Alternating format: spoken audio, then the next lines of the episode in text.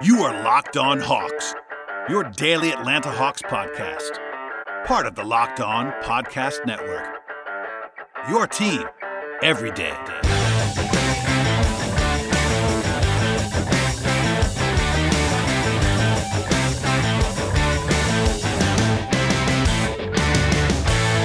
Hello, friends. Welcome to episode 1032 of the Locked on Hawks podcast. I am your host, Brad Rowland, coming to you on a Thursday evening into Friday. And today's episode is brought to you by Michelob Ultra.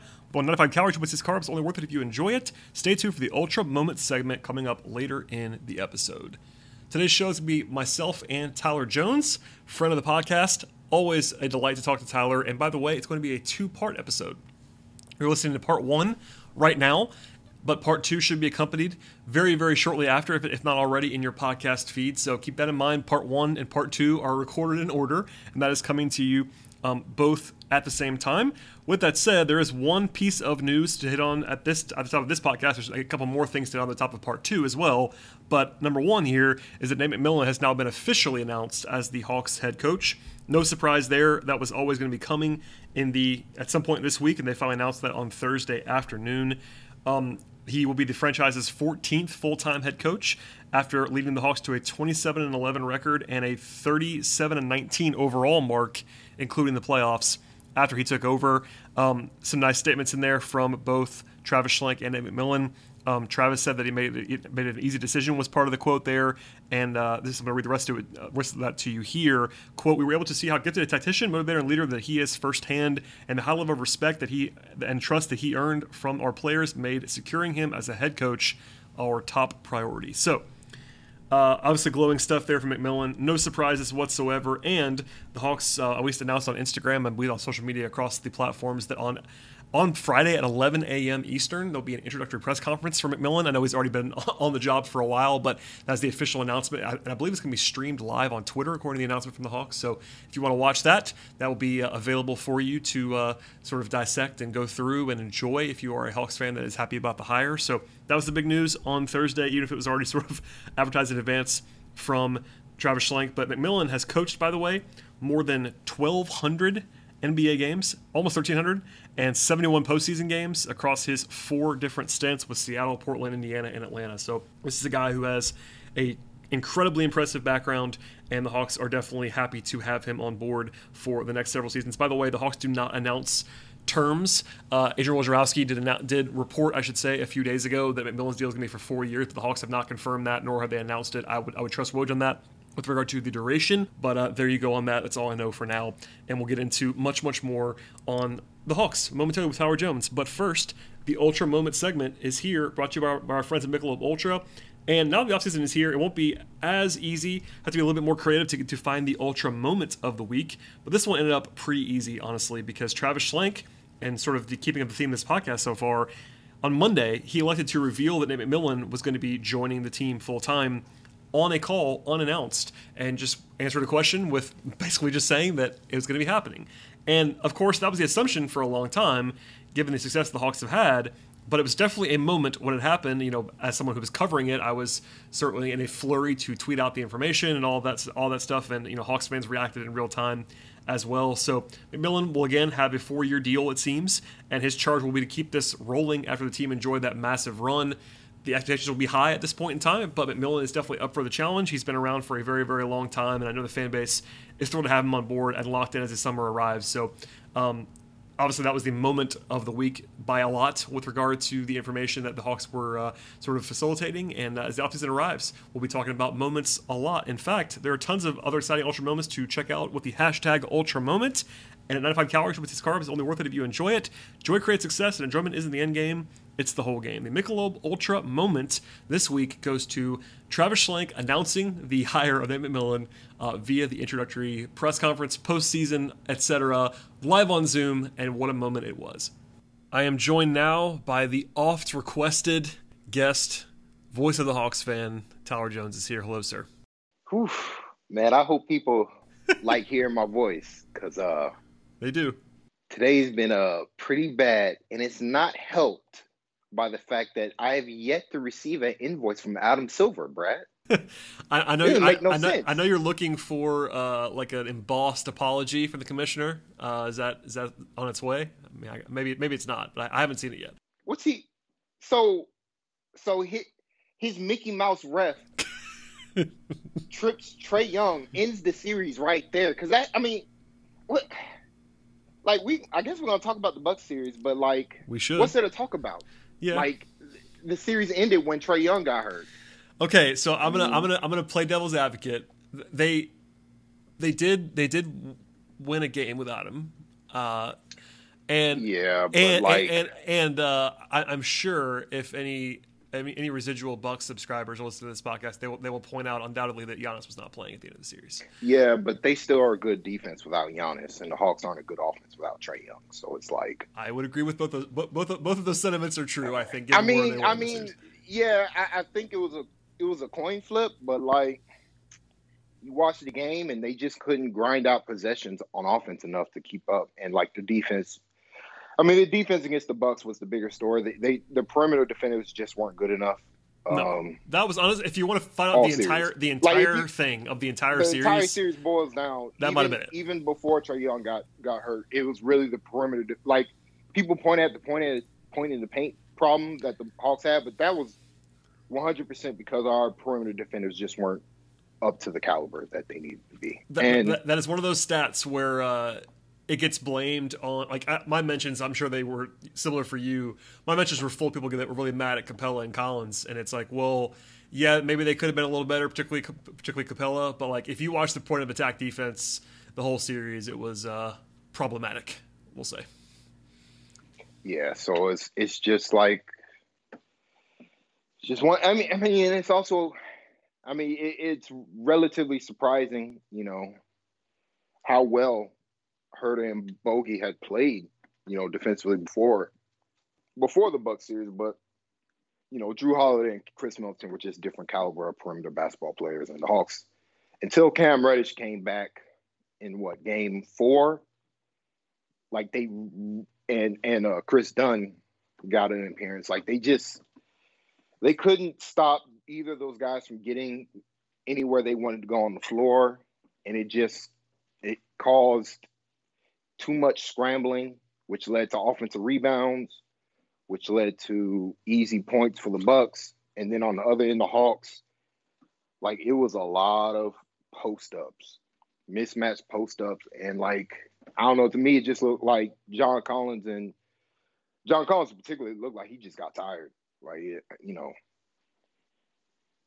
Like to me, it just it didn't it didn't seem like he had the juice that he needed, uh, that the Hawks needed from him, and also, again, the Bucks are, you know, they're still a great defense, and you could really see, like, especially without Trae Young, just how harmful of an offensive player Clint Capela um, is, because it just it just makes everything harder, and they got really predictable, and it was just it just wasn't good offensive basketball. Even though they did they did manage to scramble enough to get, a, I think they were okay offensively, but like not to the level they needed to be with how bad their defense was.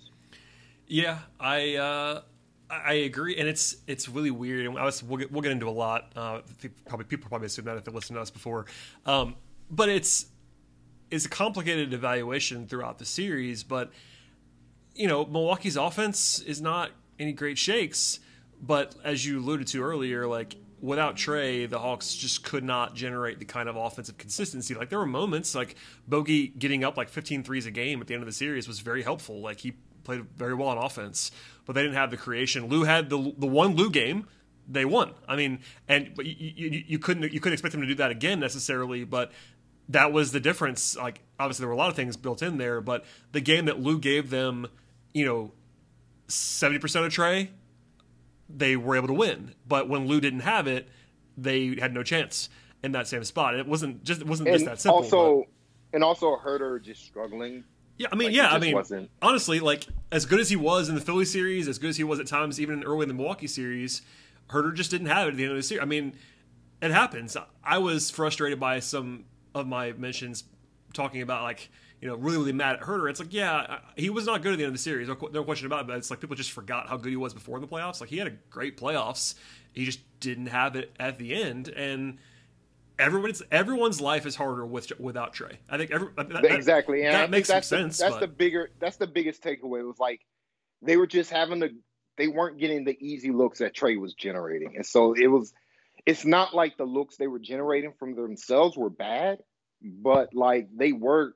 They weren't like wide open, uncontested, or Kevin Huerter taking a bad defender off the dribble, or you know John Collins having actual space to work with because Trae Young has the floor spread out properly where Capela's not in his way. Like it was just a lot of you saw a lot of clunkiness and you know, Jrue Holiday really took advantage. Um, Jrue and Khris really took advantage of just whoever Cam Reddish ultimately came down to whoever Cam Reddish isn't guarding. Like that guy was just going to get to the middle of the paint, get to his spot, and uh, get a good look, or like cause cause somebody to contest it, which would leave, you know, somebody open for offensive rebound opportunity. And like, I mean, it was frustrating. It was frustrating because Yeah. like it really felt like Game Three, Trae Young had figured something out where they couldn't stop him, and like he was getting anywhere he wanted to go. He had 35 points through three quarters. The Hawks were winning. Uh, the defense, like the defense, just couldn't. Like the, their defense just really could not come together consistently enough. Even if Trae was healthy, they probably don't win just because of. It, well, if Giannis doesn't get hurt. Yeah, I mean that's it's such a hard series to talk about because obviously this is a Hawks focus, and but you know Milwaukee, as good as they were defensively at the end of the series, like they're not the same without Giannis either. So it's this it's this impossible conversation to have because yeah, if you tell me that Trae doesn't get hurt and Giannis does and misses the rest of the series, the Hawks probably win the series. Then I yeah I think they, they have an easier time in particular because Trae Young would have been able to take advantage of the switching that they were doing with especially without Giannis on the floor. Well, that was the thing. As soon as soon as, soon as Giannis is out, they might have a base unit or two that can guard. But like as we saw in Game One of the NBA Finals, um, even with Giannis out there, like they, they can be they can be attacked if it's not 100 percent Giannis. And if Giannis is just totally out, yeah, I think we saw they were more vulnerable. Like Brook Lopez was pretty awesome down the stretch of the series, I thought, from from Milwaukee. But if it's if it's full strength Trae Young and not the guy he was in the fourth quarter of Game Three,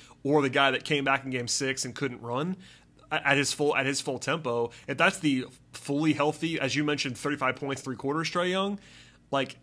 It's just a different series at that point in time. That's that. That goes without saying. I'm not, I'm not saying they definitely would have won. I mean, it, but honestly, it might have been a different series if Cam Reddish was fully healthy and been able to go, just because he was able to actually take advantage of mismatches, get to his spots. And he was also only, And, the like, only guy that could, that could bother Middleton. I mean, that's the other thing about that. Uh, the whole Yeah. time, we, you and I talked about it a lot, dating back to when Hunter got hurt at the end of the Knicks series. Like the fact that they won the Phillies series without either of those yeah, guys. it's the it's the Philly series that really is the real shocker here. well, it, it, it, Uh, it, it, it is because you know we we talked about it for sure, but it almost gets glossed over. Like it is really really hard to believe, even though we watched it, that the Hawks could defend they where they were able to defend at times in those last two series without Hunter or Reddish. I know I know Cam came back at the end, but it's a credit to Huerter and Bogdanovic. It's a credit to the scheme, all that stuff. But like coming into the, I mean, think about this. Like go go three months ago. If I tell you the Hawks have to try to play two top tier teams in the playoffs without Hunter or Reddish to defend. And I guess the Philly series they didn't have that big wing to kill them, but Middleton like is not LeBron. But guess who was killing them? Hold on, Brad. But guess who was killing them in the Philly series? Seth Curry? Exactly. Yeah. And I mean, Seth Curry's not some elite. No, elite and they and they, they put they put Huerter on him, and and, like he was better. Huerter, but Kevin Huerter did okay. Like Yeah. Kevin Huerter was the only good, but Kevin Huerter was the only good defender. and that, that's what I mean. anybody else guarded Seth Curry, he was going to get an open three pointer. It, it was the same And thing so- against Middleton. They, I mean, Bo- Bogey was like trying to be physical with him and at least getting contests, but Reddish and Hunter are on a different level defensively. You, you know, forget all the offensive stuff, but just talk about defense for a second. Like those two guys are and everyone knows it, are the two big. I mean, that's why they drafted those guys uh, is to have you have to have those big wing defenders, and they're good. I mean, Hunter, especially on offense, is a is a guy who had a breakout this year. But when your only options are a pair of two guards in Huerter and Bogdanovic, because those guys are two guards, that's what they are, uh, or you have to go deeper into your bench and the options are not good, like you're in a tough spot. And against Philly, you know, they they won the series, but if there was ever a team to play that's a really good team like Philadelphia without wings, it is Philadelphia because they don't really, they don't have wings either. So that that made it a little bit easier. But we saw like when Middleton goes crazy, Cam was the only guy that was able to bother him, and that's it's tough. I mean, because honestly, it's amazing.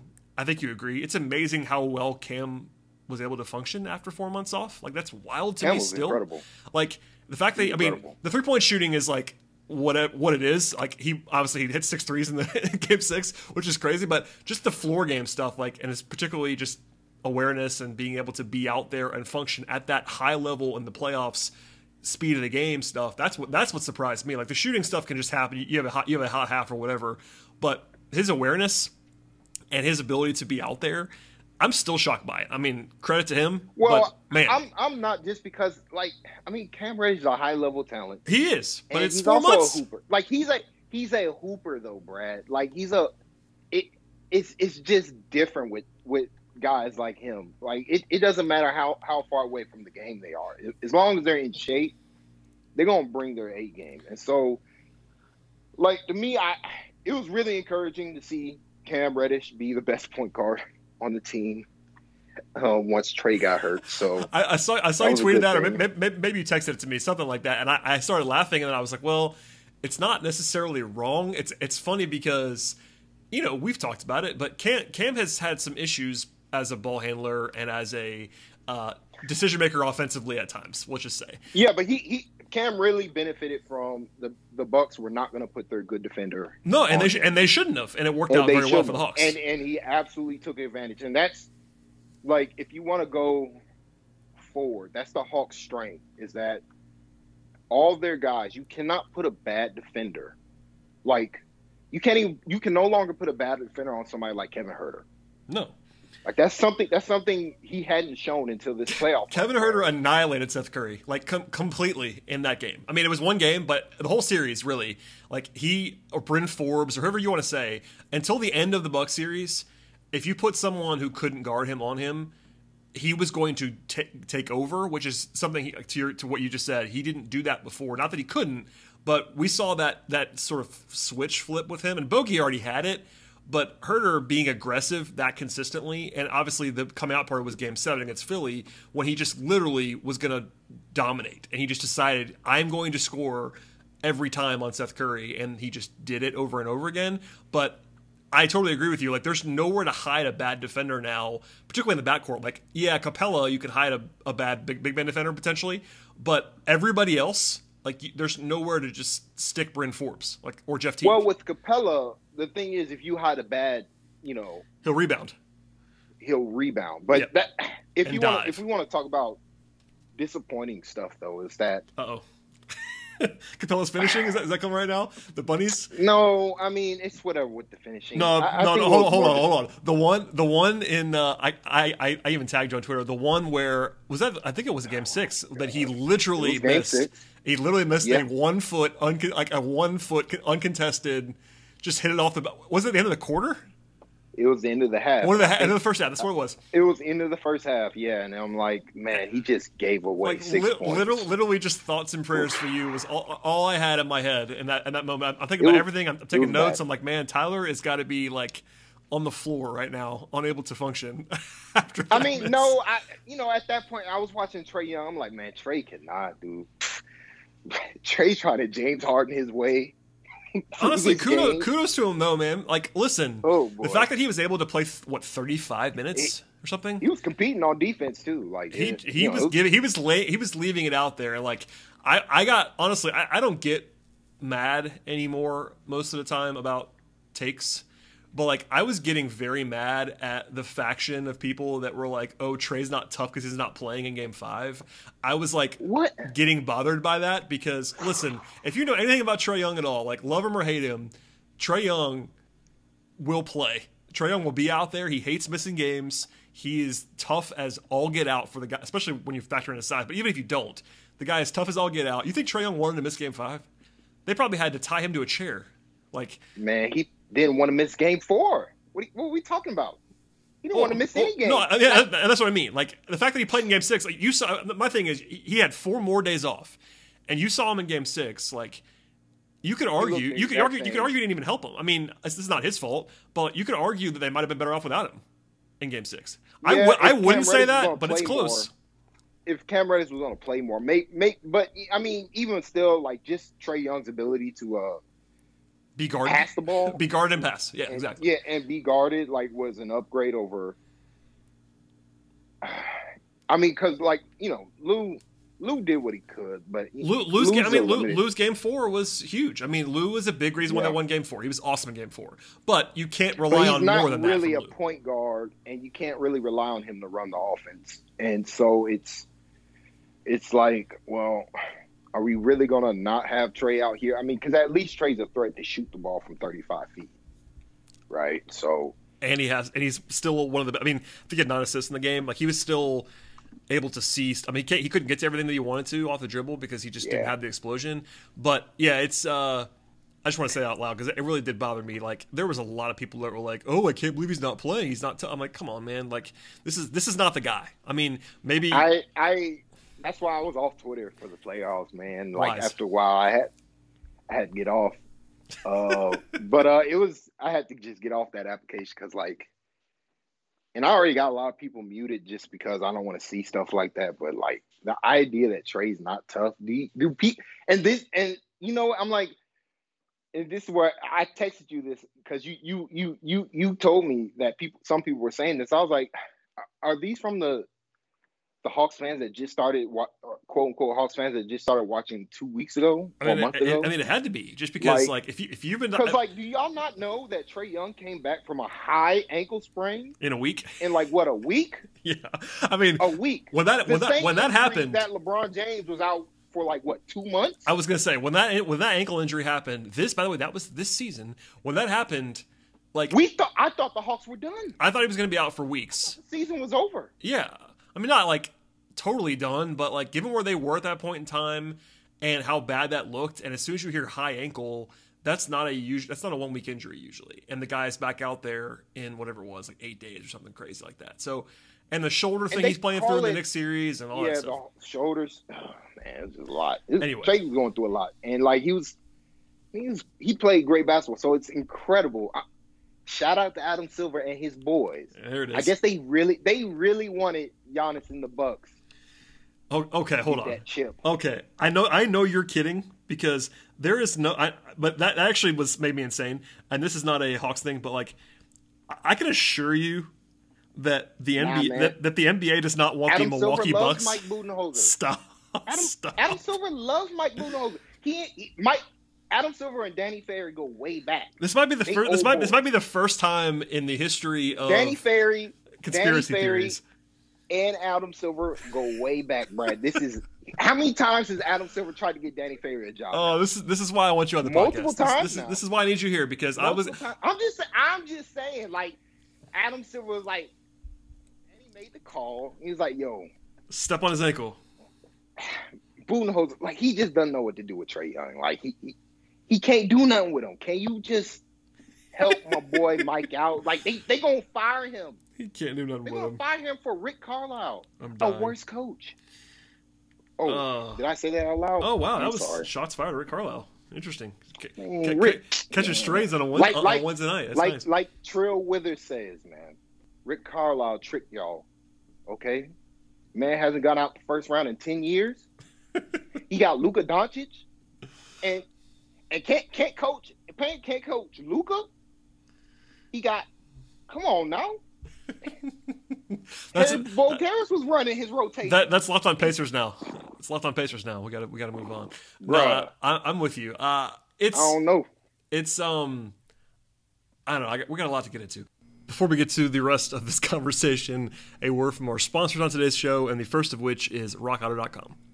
With the ever increasing numbers of makes and models in the car or truck world, it's now impossible to stock all the parts that you need in a traditional chain storefront. Why would you endure often pointless questioning from someone at a storefront and have to wait while someone at the counter orders the parts on the computer, only choosing the brand that the warehouse happens to carry? You have computers with access to rockauto.com right now, both at home and in your pocket. RockAuto.com is family business, serving auto parts customers online for 20 years. Go to RockAuto.com to shop for all the audio and body parts from hundreds of manufacturers. They have everything you need from engine control modules and brake parts to tail lamps, motor oil, and even new carpet. Whether it's for your classic car or your daily driver, get everything you need, just a few easy clicks delivered directly to your door. The RockAuto.com catalog is uniquely and remarkably easy to navigate. Quickly see all the parts available for your car and choose the brands, specs, and prices that you prefer. Go to RockAuto.com right now and see all the parts available for your car, your truck, and from there you went right locked on in their How Did You Hear About Us box to know that we sent you to them. Amazing selection, reliable low prices, all the parts your car will ever need. RockAuto.com. Before we get away from the Buck series, is there anything else that you like observed that's notable for the future? I mean, obviously we can, we can litigate the whole thing all day long about like what actually happened, but anything stick out to you other than what you said before about how the Hawks don't have any weaknesses offensively, which I definitely agree with. But anything else like you know, Collins stuff is going to be coming up, and um, that is a question that I get hundred times a day right now about Collins' contract and all that stuff. But anything else sticking out to you that you want to get to from that series before we move on? I mean, I think one of the bigger things, um, John Collins just got to, he's got to become a better ball handler, right? Or just a more confident ball handler. Um, because it can't be like the, it can't be the only way he takes advantage of a mismatch is post ups or offensive rebounds. Like he's got to be able to do something off the dribble. Man, he was great. He was great. He was great at the post though in that series. Yeah. Oh, incredible. And but like like his his shot making in that re- is like very underrated. I think not to cut you off, but like his like twelve footer over a mismatch like is unguardable. Like he's just gotten so good at the touch in that mid range area that like most of the time that's a bad shot for guys, but it's not for him. Like he's he's good and enough now, at it. And, that, and to me, and to me, he's just in general a good enough shot maker in that respect, where he needs to start taking some shots off the dribble, like not not post ups, but like you know, just he'll do it every once in a while where somebody will set a screen, he'll get an open mid ranger and he'll just knock it down because he's money. But like he's got to do that more. Like he's got to he's got to be a bit more aggressive in hunting his shots that way. Because he's to me, Brad, he's too good of a shooter to not be shooting more. And it doesn't have to be threes. Like to me, I'm like at this point, like the level of shooter that John is, like if you if he just gets the shot up, he's got a good. It's it's just like he's just got incredible touch. Like he, but he's got to trust it. Like it, it, like I don't know. To me, like he just doesn't trust his handle. It's all right hand, which is fine uh, against certain matchups. But you really saw in a couple post up situations, the Bucks were really overplaying his right hand, and he's got to also find a way. And like the reason why I'm saying he's got to find ways to do stuff off the dribble because that'll help him get to the free throw line. Um, because uh, it's not like he's not getting fouled. Yeah, I mean, like it's not like he's it's not like he's not getting fouled, but like it's just it's clear. It's just so much easier to draw fouls if you're facing up, dribbling, beating your guy, and then you know doing BS draw foul, foul drawing um, to get going because they they really needed him offensively to be super explosive, and it's just especially if he's going to be playing with Capela next year. Like he he he he's just got too many. Like to me, I'm like John is too good at too many things on offense to where he should be only getting like seven shots a game, and that be a regularity in the playoffs. Like that can't. Yeah, it was like, it was it was stark. I mean, that's and I I'll be interested to see if it's used it's against tough. him. It's yeah, it's because like he, he it, it, was we. I, I mean, I you know I've had this discussion before, but the fact that he was regularly, you know, fourth, fifth, sixth in shot attempts is like kind of strange because I guess it's not in some respects. So it's on one level what you I mean, did, what, what, what you just said. He's, it, Yeah. He's playing with Capela all the time, and he's playing with Capela all the time because Because of the defense, is what it is. I mean, because of the defense, like they need they need those two together. and and the results were great. I mean, on defense. it, it, Like, it's a, it's a two sided thing because as much as we all talked about the offensive fit of those guys, the defensive numbers with the two of them were good all year long. Like it worked, obviously, but no one would argue that that's the perfect offensive pairing. It's just not. I mean, you- you're you're giving up a little bit offensively to get up the defense, and it, it worked, but they have to figure out a way. And I, But- I think you're right. I think I think it is on John on some level to have a more perimeter oriented, like off the dribble game that he doesn't really have. it. I mean, the thing is, it's not going to come from Capela. One, No, he's he's he's And- he's what he is. That's what it is. and like it, it's it was it's really stark. Like here's the reality: the best roll man on the team is John Collins, and Yes. it's not even particularly close. And like Clint Capela is a great roll big man, and I think Okongwu can be, you know, pretty good at that role as well. Yeah, I mean, like, they they have three John like pretty so real much- guys in that in that respect. yeah, but like John is just better. At No, it. like he- he, just is. He's one of the best in the And- league at it, if not the best. Like he's a top three he might to five. be the guy. best Yeah. roll man in the NBA. But like the Hawks couldn't use him in that way because Capela is there. So like You can't roll one into Capela. hand, it's one of those things where it's like, well, if Okongwu, you know, because like Okong, that's the thing. Like if Capela were just a better passer, like really that that's really what what what what's more limiting than Capela's inability to shoot is his inability to make decisions. a quick read. yeah, he's Yeah. he is one of the listen. And this is a very pro Capela podcast. I have raved about him all year long. He's a look, very man, bad Capela- passer. The Hawks, the Hawks do not make the Eastern Conference Finals without Clint Capela. Let me The be Hawks clear. don't, the Hawks don't make the playoffs without Clint Capela. playoffs. Yeah, they are not a good team without Clint Capela. No, But, in the, in like, the regular season, his they had to have him. Yes, against the elite teams. You saw it against the Sixers, and you saw it against you saw it a bit against the Knicks as well. But you saw Offensively. you really saw all Yeah. throughout the playoffs, just offensively how limited he is. And then you compare that to what Okongwu is already able to do, just as a passer, not not as a not as a shooter, not he, as is, a has, he has better touch too. I mean, passer. Capela's still Like, better right now for obvious reasons, like overall. But you, you've seen the pass in- on the short roll, and also it's it's jarring. Not you know take Col- Collins is a lead at this, so take him out of it.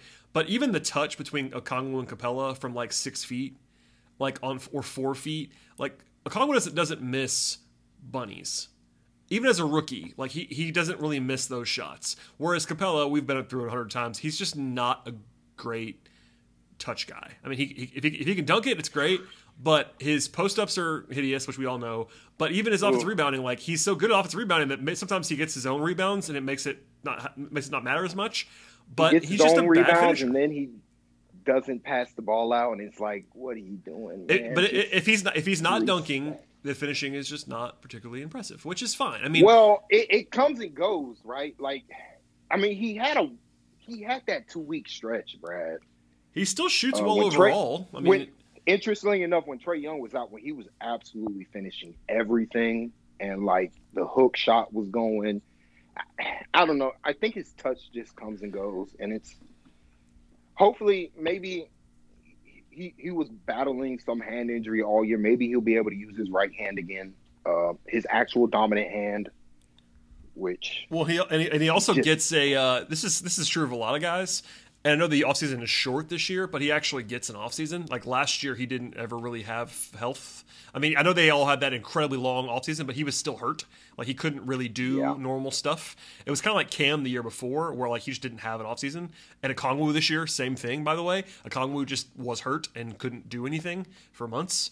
Um, so having that development time, like the only injury injuries that are lingering out there right now are Hunter and Bogdanovic, and Hunter, you know, is on track for, according to Schlenk, and we'll see we'll see on Bogey, but like, well, we we know we know Schlenk's track record on. Well, on- yeah, I know, but- that, so but you know, it is uh, it is what it is on that. But I, am just saying, like, Capela is one of those guys that maybe will benefit from an from an actual offseason. It would be nice. Um, I don't know. It's all, all things considered. I I think that Collins. it's tough because here, here here's my thing, Brad. Like, because you could just really see the upside of a Collins, a Kongwu front court of what they can do. on offense in particular, especially if again, like Okongwu really doesn't need to be like he it'd be okay if he made corner threes, but really he just has to he has to be able to make a move off the dribble, which I think he can do in that mid range area when Collins is rolling to the rim. Like I really think the Hawks can do something uh, with that for the future if they're going to bring back Collins. Which well, and uh, all right, you know what? Hold on. Let's uh, on that note, let's uh, put a pin in this. We're gonna roll into uh, part two of this podcast. So you and I are gonna, are gonna keep are gonna keep, keep talking. But if you're listening to this podcast, subscribe, tell your friends, check out Tyler stuff, and we'll be back for part two momentarily.